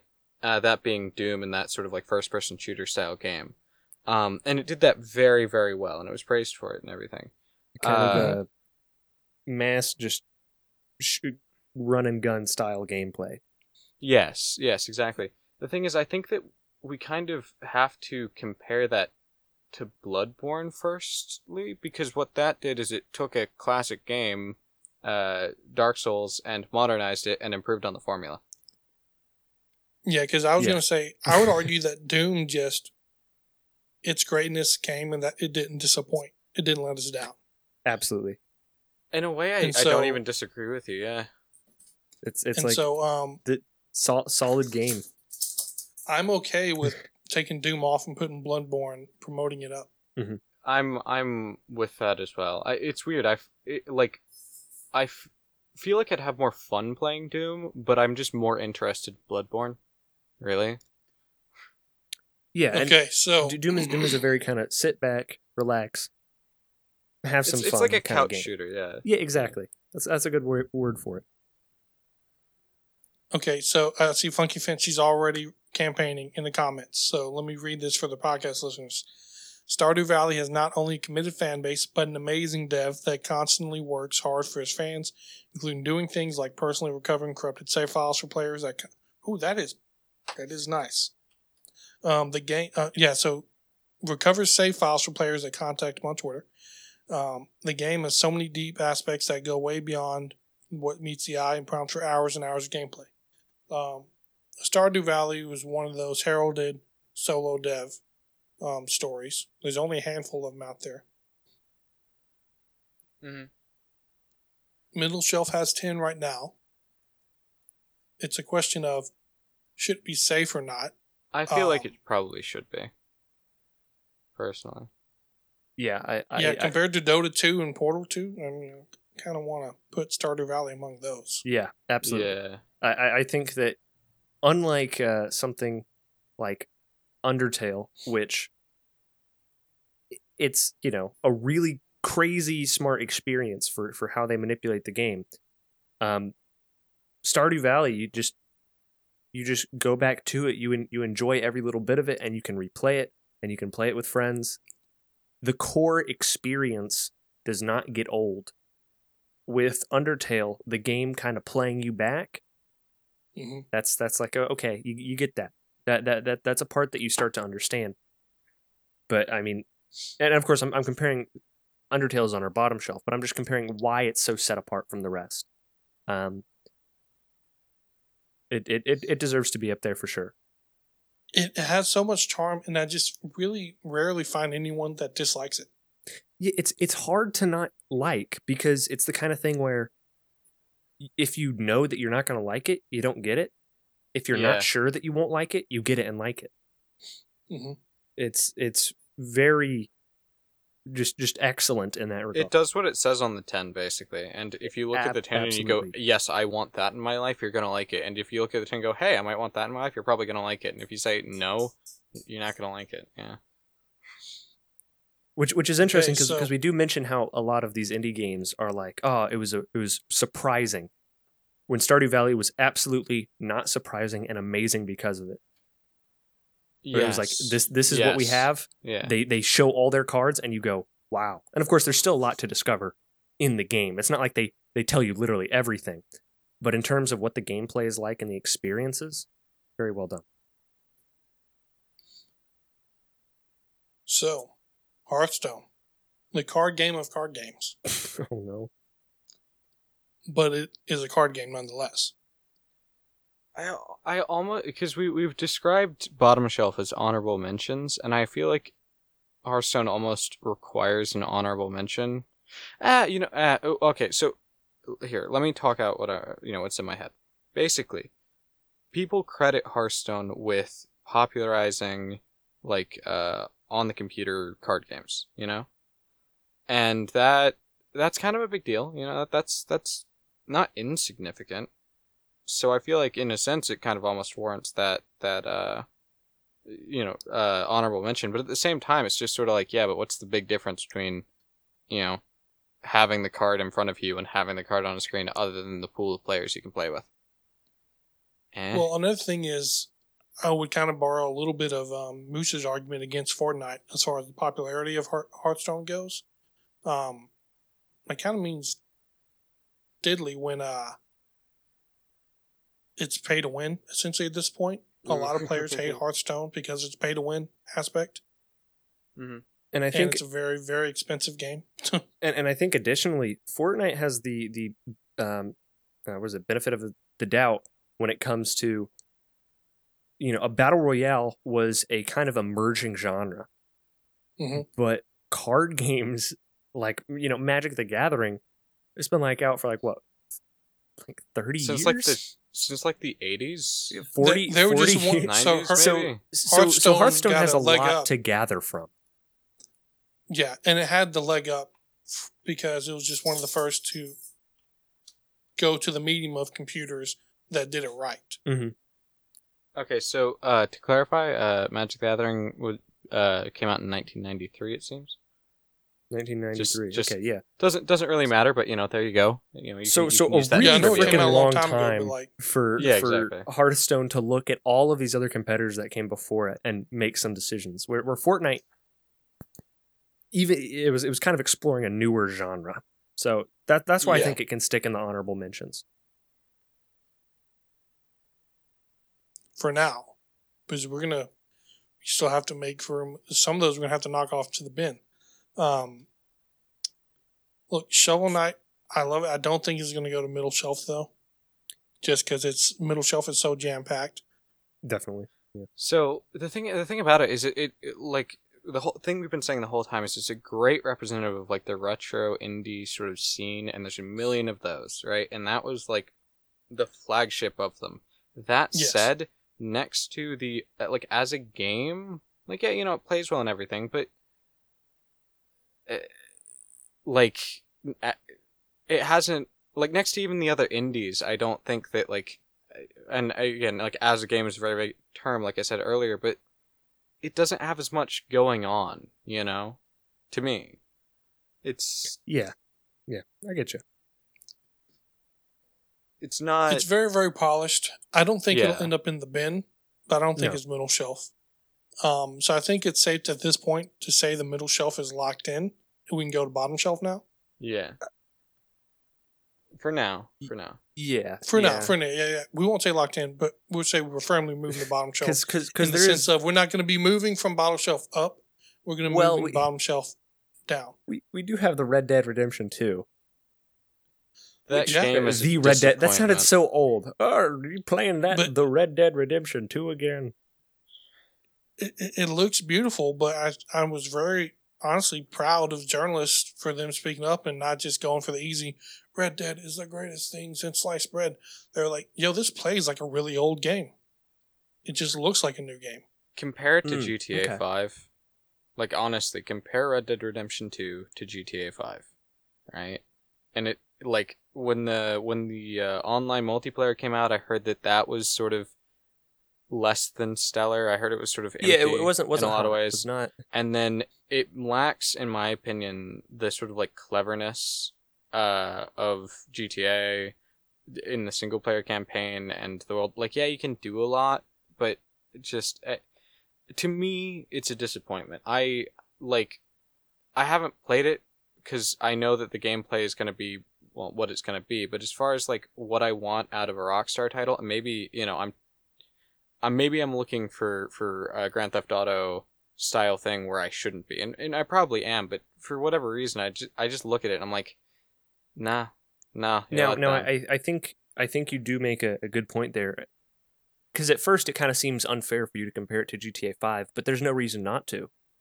Made by the same group, the same people have the same experience. Um, Mhm. and it's it, it also does like try to to have this sort of like social commentary elements and everything. Well, not quite the same way, but like there there are things there like the the feminist uh, the suffragettes being there and the the race things and you know, all that. But in my opinion, it just doesn't do it brilliantly. I guess you know like the social commentary okay, because sort of what, what strikes what strikes me about Red Dead Redemption 2 is the absolute scale. I mean, tr- truly, some of some of the most in just breathtaking open world that I've ever I've ever seen, and a whole lot of player freedom involved in that. Um, you know, the whole "you can kick dogs" thing. hmm I am, I- yeah, I am tempted to give it credit for just the horse testicle shrinking thing. Yeah, I mean, you know, we're we're looking at details that don't save it from other issues, but are but are seriously up there. So I think I think middle shelf. I'm I- I'm I'm I'm seeing what you mean by it's locked in. But so you're thinking Red Dead Redemption you wanna, 2 has you to want to be- do middle shelf, but not safe. no, I wa- I, wa- I think I want to say that Red Dead Redemption Two would have to be the the very top of the bottom shelf. You know, like out of all the honorable mentions, I think we should honor this one a little bit more than the others. I Um, actually, I don't, I, I don't even agree. In with my that, really. opinion, because I think it's safe to throw in the bin because we're not we're not making a list that's trying to make room for everyone. We only have room for the best. Okay, I see I see what you mean. Um, ugh, like that's- it's that's really there's difficult just, in my me. opinion, there's just too many. Yes, it does. It's so great with the details. The fact that you can throw whoever you want into a freaking creek with alligators and they'll die in like four different animations and all that stuff. That's all nice, but is that's just all glitch and shiny stuff to distract you from the? Is it necessary that when I'm trying to shop, I have to go to the counter, pick the can of beans off the counter, then pay for it?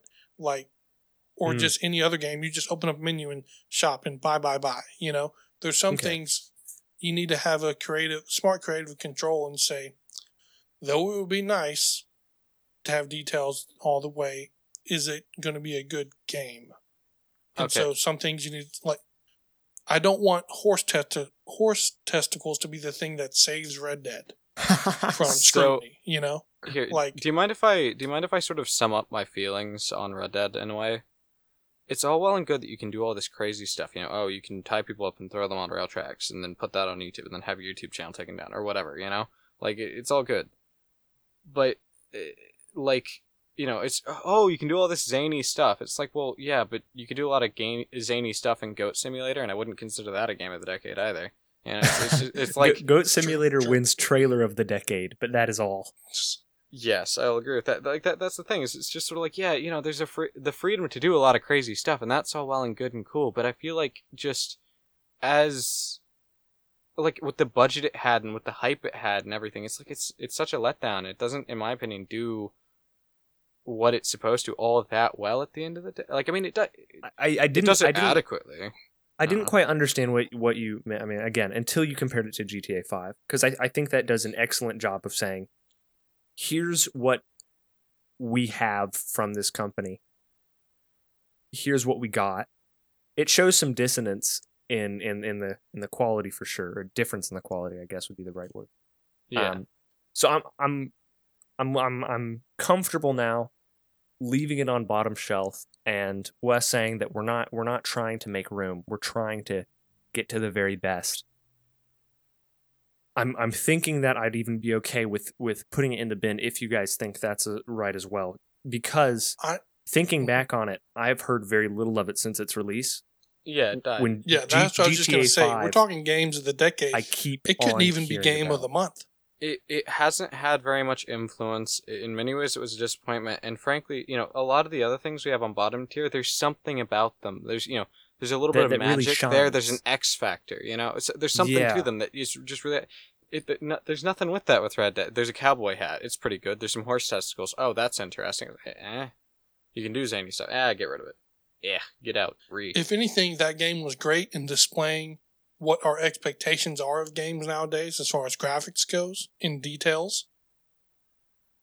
But it fell short in a lot of other areas when it came to just the physics of it. It felt like a game from 2012, 2013 as far as shooting and playing goes, and some details were unnecessary. And it's, I feel like it was carried by its vistas and its voice acting. Mhm. But there's, as you said, there's too many other games that have some kind of X factor.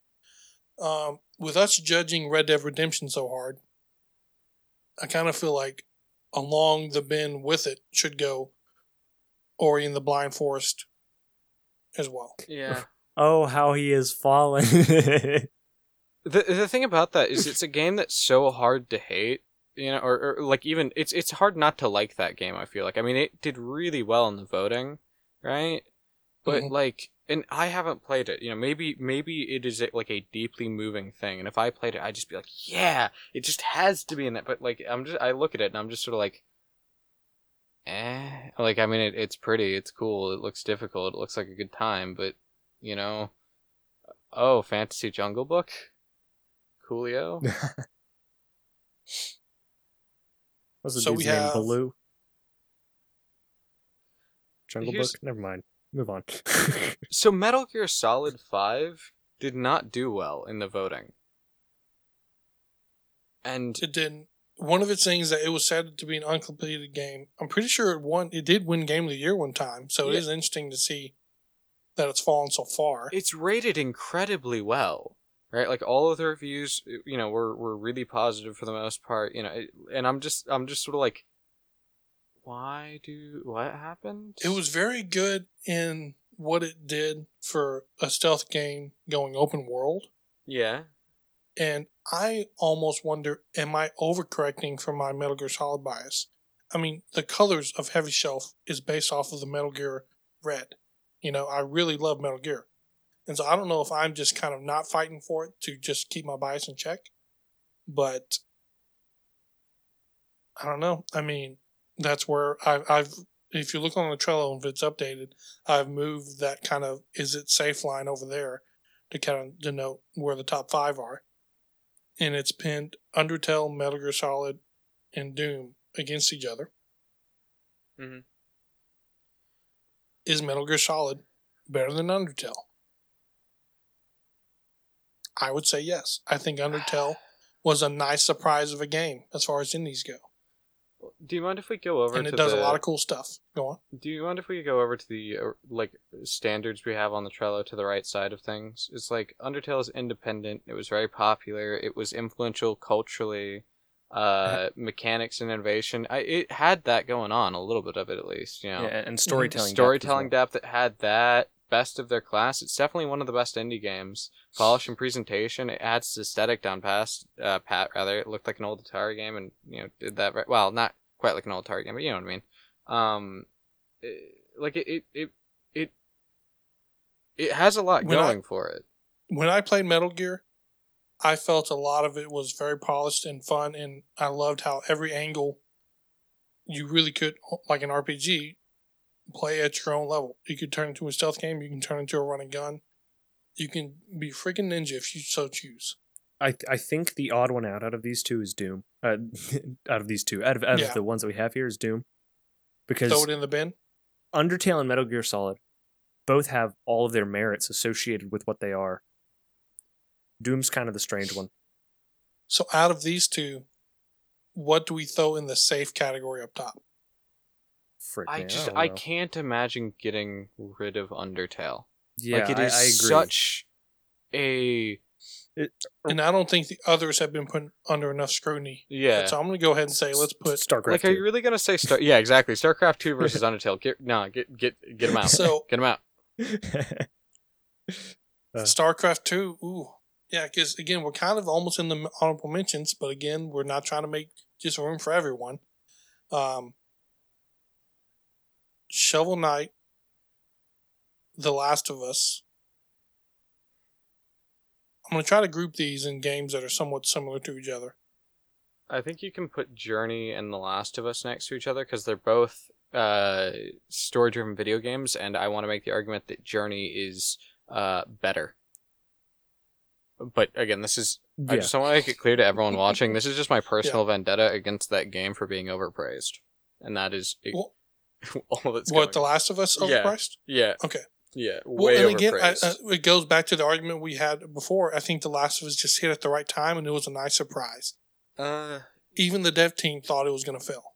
Well, i the thing is that you know you can tell like it, the whole package comes together very well. It is a very competently made game. It, even I would you know, uh, and like just looking at it, it like it does feel like a passion project. It feels like a lot of like love and care kind of went into it, you know, various aspects of it and everything. But like, again, the fact that what drives it is the story, because the gameplay isn't like you know, oh wow, you know, best thing. It's like, eh, what drives it is the story. And then I look at the story and I'm like, if this wasn't a video game, I don't think people would.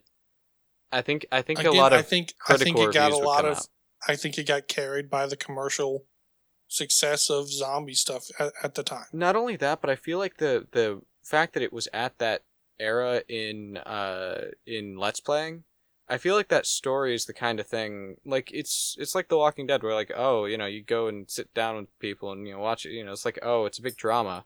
It's a soap opera eh, not quite a soap opera but it's a big drama. And you got to like go through the drama with the Let's Player. And I feel like that uh memories of that might be why people uh is or another reason that people think that story is so great when really it's not bad. It's not it's not bad. It's not it's it's, it's not bad the, the story That is I that is took the some- praise that we are giving this game. It is not bad. I took some liberty to um, kind of split the field a bit, just off of just my gut. Hearthstone, StarCraft Two, The Last of Us, not Yeah. safe on the bottom shelf. yeah i think that's really fair um We're getting real close to finishing the list in an unranked manner. so really what what's the one well i i think we left one extra up in top shelf didn't we We did. isn't did. it six Oh yeah, yeah. There, there's um Outer Wilds is one that um We we should just we should just not fight over that. Top shelf can have six on it. Problem Well, solved. i'll i'll we can we can talk about that in a bit um look yeah yeah we'll talk about that. there in a are bit. I three got a good argument. There are three bottom tier games here: the StarCraft Two, Hearthstone, and The Last of Us, and we only get to keep one. You have a good argument? Oh no, you were you, okay. You were talking about for the other thing. Um, Yeah yeah we're gonna. Okay, so bottom shelf. Um, it's a question of both like what do we throw in the bin, and then what do we um, like? Is there anything that feels out of place in the safe part of the bottom shelf? is When there to anything? Is there anything in Metal the? Gear Solid, Journey, Shovel Knight, and Undertale is in the safe bottom shelf for those listeners. Mm. Uh, all of those feel very fair to be in the bottom shelf to me. Um, I mean, we could we could include one more because because we do have well, only yeah, four we're there. Well, that's We're what I'm just wondering if, depending on Outer Wilds, then that ripple effect, Oh, I see what you I see what you're preparing for. like, 'cause is it I've- going to Oh, fall all the way down, or do we need to go ahead and cut two now? You know, I would say cut two now. Uh, and well, I feel like the Last I- of Us needs to go on the I bin for sure. I almost feel like we have to put uh, the Outer Wilds on bottom shelf in a way because like it hasn't. Ha- well, I don't. I don't know that That's much fine. about I it. haven't but made my argument yet, Okay. but it, it's. It, I feel like it's something truly special. Um, look to me, I look at these, and Hearthstone is the one that stands out among the three because The Last of Us to me is a very mood of the moment thing. You know, it's well remembered and everything, but I, again, I think it's like a, a again, it's it's, a, it's it, like it, it's very much of Moose, when it you have was. and a, if it a wasn't, defense for if The Last of Us? If it wasn't I when it really, was, it I really wouldn't don't have a defense for The Last of Us. Besides, it was a story that didn't suck. And then Yeah, Star, it's in the bin. Yeah. and then StarCraft two. It's like, I mean, it, Grand Strategy killed it. Like, uh, like Moose said, it's like that. Yeah, I agree. It feels less like a game of this decade, and more like a, a holdover. It's it's yeah, it's it's off. It's dead. And Um, Hearthstone had a legitimate influence. I mean, like even Magic the Gathering is, uh, you know, made a really big, uh, play for PC market now. You know, like it, it to me is just the one of the three. So in the bottom shelf, we have Metal Gear Solid, Journey, Shovel Knight, Undertale, and Hearthstone. With we need room for one more to clear off. And so we can either clear something off now, or I can have my Outer Wilds argument and see if it really falls all the way down or not, or what. Yeah, I think we should go ahead and have the Outer Wilds argument, and then we'll, you know, keep working it down, and and one of them will be get pushed Yeah. out. So when I look at stuff like Halo Reach, Uncharted, Cuphead, Rocket League, Fallout New Vegas, like they all have great commercial success and merit and popularity and what they do for their own genres. Mhm. Outer Wilds in the in the time that I've played it. Now I've played it recent, so I'm going to try to make sure I, ch- I keep my recency bias in check.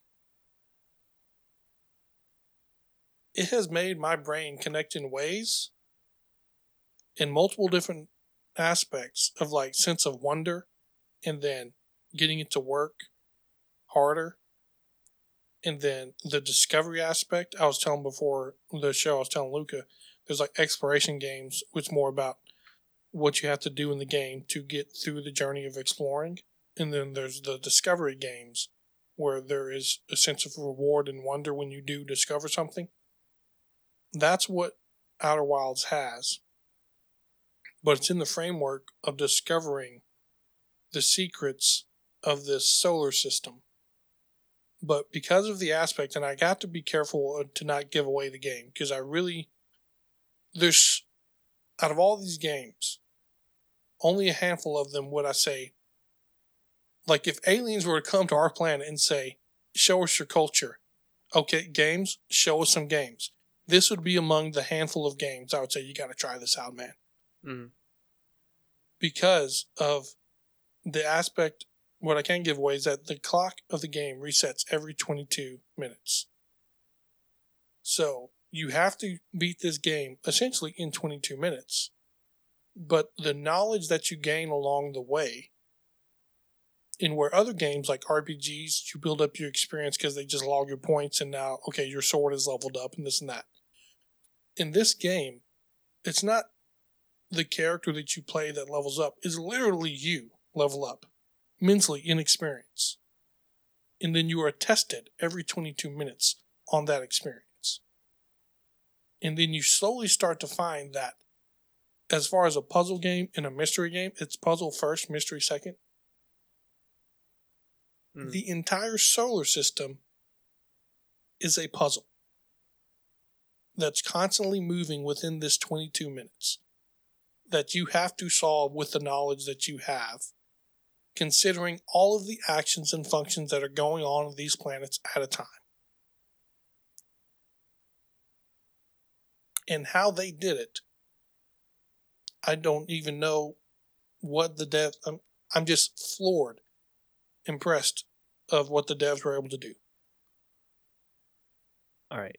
They have to be some kind of a genius, like for real. Here's what I say, okay?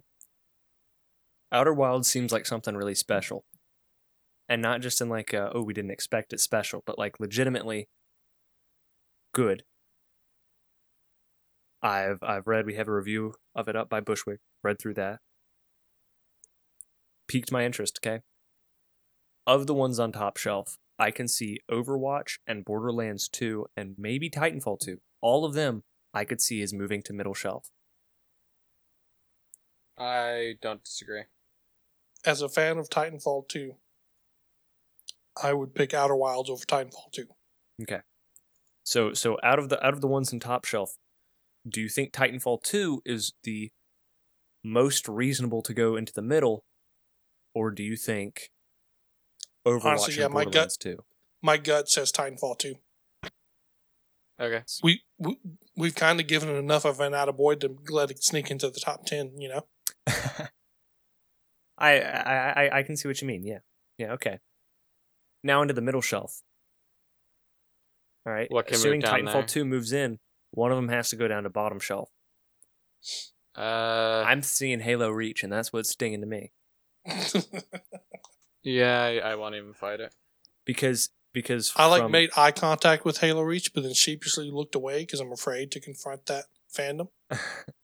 Well, well, the reason why Because that's is a because far drop. some people really do not like this game. Some people really, really love it. I feel like if the game is just inherently that divisive to where some people really like it, some people really hate it, it's not the consistent quality enough to keep it up there. So we can move that down to bottom shelf. Does it? Does that? Does that make sense? After another scan, I would agree. And then what it- say you? The only thing, other thing in middle shelf, uh, I don't know, maybe, nah, just yeah, just No, no. If you say it and it's the one I'm thinking, I'm going to agree with you. the only other one that I'm looking at is is Dota. No, that's not what I was thinking. I was thinking Uncharted, but Dota for a close second. I, if if we all agree ah. on Halo Reach most, because Yeah, because even then, Dota's really hard to get into, but it keeps concurrent players and stuff like that. I, I feel like Halo Reach's love it hate it kind of division hurts it Okay, when you're so, when you're looking. so let me double check my count, make sure I'm not messing up. Five, ten. was, was that was that the whole count? Five ten. No, no, I'm counting the rest of my head. Well, I, I lost count now. Thanks. Uh,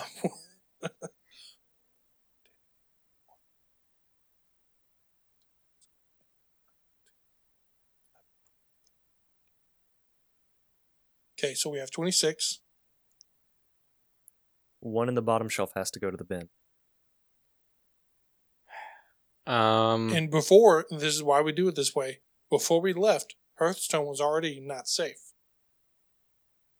And seeing, I still don't know how to pronounce it after all this time. Obviously, there's something wrong. That's with on it. them.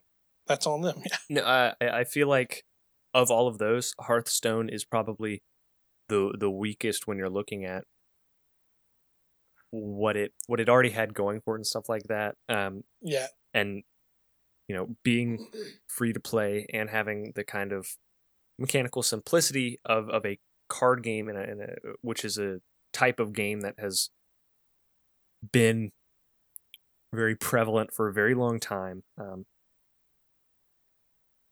I, I get the feeling that it's okay to send it off.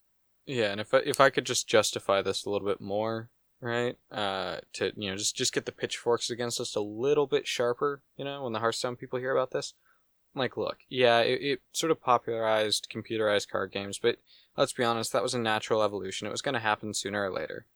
And also, again, I, I believe Hearthstone is the one that people accuse being pay to win all the time, and I'm just like, that kind of screws it a little bit, you know. That that does hurt it. And even if it didn't start off that way, what the game currently is does does influence what we what we think of it, you know. And again, we're not making a list that's trying to make room for everyone. If we were, then we would have like Halo Reach top five, you know, like please the fans. Our, our top that stuff. five would be top 450. It would, yeah. It'd be that top So- 100 list on whatever. I think that we can. um I don't know. It kind of feels ceremonious that we're kind of kicking the card game off last to finish off this list of unranked top twenty-five. But these will be our definitive top twenty-five of the decade, starting now. just play um, sad violin music. Yeah, so it is it is done. We have our top 25. Next week we will try to rank them. You mean we'll have a massive fight? But to kind of reiterate for the listeners, our somewhat honorable mentions at this point are Halo Reach, Metal Gear Solid 5, Journey, Shovel Knight, and Undertale are middle of the road, kind of like, you know, they're in the halls of greatness, but like didn't quite get there. Uncharted 4, Cuphead, Rocket League, Fallout New Vegas, Breath of the Wild, Stardew Valley, Portal 2, Dota 2, Bloodborne, and Titanfall 2. And then with our contenders, something crazy could happen in the rankings next time. Our contenders for um, best absolute legend of the decade is going to be Fortnite, Nier Automata, Overwatch, Outer Wilds, in Borderlands 2. And then our current champions of the decade, which could change next week The Witcher 3, God of War, Skyrim, Dark Souls, and GTA 5. I honestly think we have done an outstanding job of getting this list to where it is. I think there's very little argument to be had to include another game on this list. It's not going to stop the Hearthstone players from coming for us with pitchforks. Let them come. Yeah, yeah. But um, yeah, I, I think uh, I think I'll be happy to finish this next week. It wasn't as bad as I thought it would be. I thought we'd be at each other's throats this week, but um, we heard Moose out on Fallout. You guys heard me out on Fortnite, kinda, I guess. But we'll see. We will see. All that being said, um, Moose, you got a little something for us? Uh, yeah. So we are going to attempt. Uh, are you talking about the, the the games, right? The Minecraft. Mhm. Okay, yeah, that's what I thought. I, I just didn't know if you were thinking of something else. Yeah, yeah, yeah. Uh, so we're going to attempt to host some belated holiday games tomorrow on the official Heavy Shelf Minecraft realm. Um, if you want to participate, you don't have to show your face or your voice or give us your social security number. Um, But uh, your credit card number and you know the three little numbers and date. If you could just slide that into my DM. Don't forget those three little numbers. Essential. Yeah. Um, anyway, we have a sign up sheet on the Discord. If you don't know how to get to the Discord and you're watching this on Twitch, just look down and there should be a little thing that says Discord. Click on that. Um, so that you can get whitelisted to the server and we know who you are. Um, it's going to be tomorrow sometime. So that's going to be at January 4th, 2020. Um, and I'm going to guide everyone through the rules and just make make the best out of it. Try and see who who are some winners. Um, and so yeah, there's there's three events. You can choose not to take part in as many of them as you don't want to take part in. So it's all good. And for those of you who have come across this late and you're like, well, wait a minute, I want to be a part of a Minecraft server that's playing games like that every now and then, feel free to join us. Hit us up on our Discord. It's in the description of the panel below. And just let us know you're here to play. You can join at any point. We have um, we do the kind of games events. Like some of these games, we could probably repurpose later for some summer games events.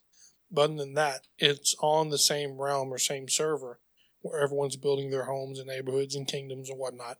So feel free to hit us up and let us know if you want to join. Yeah, we, we need at least six people, um, and the the best would be eight, um, because the Minecraft realm only has room for ten people.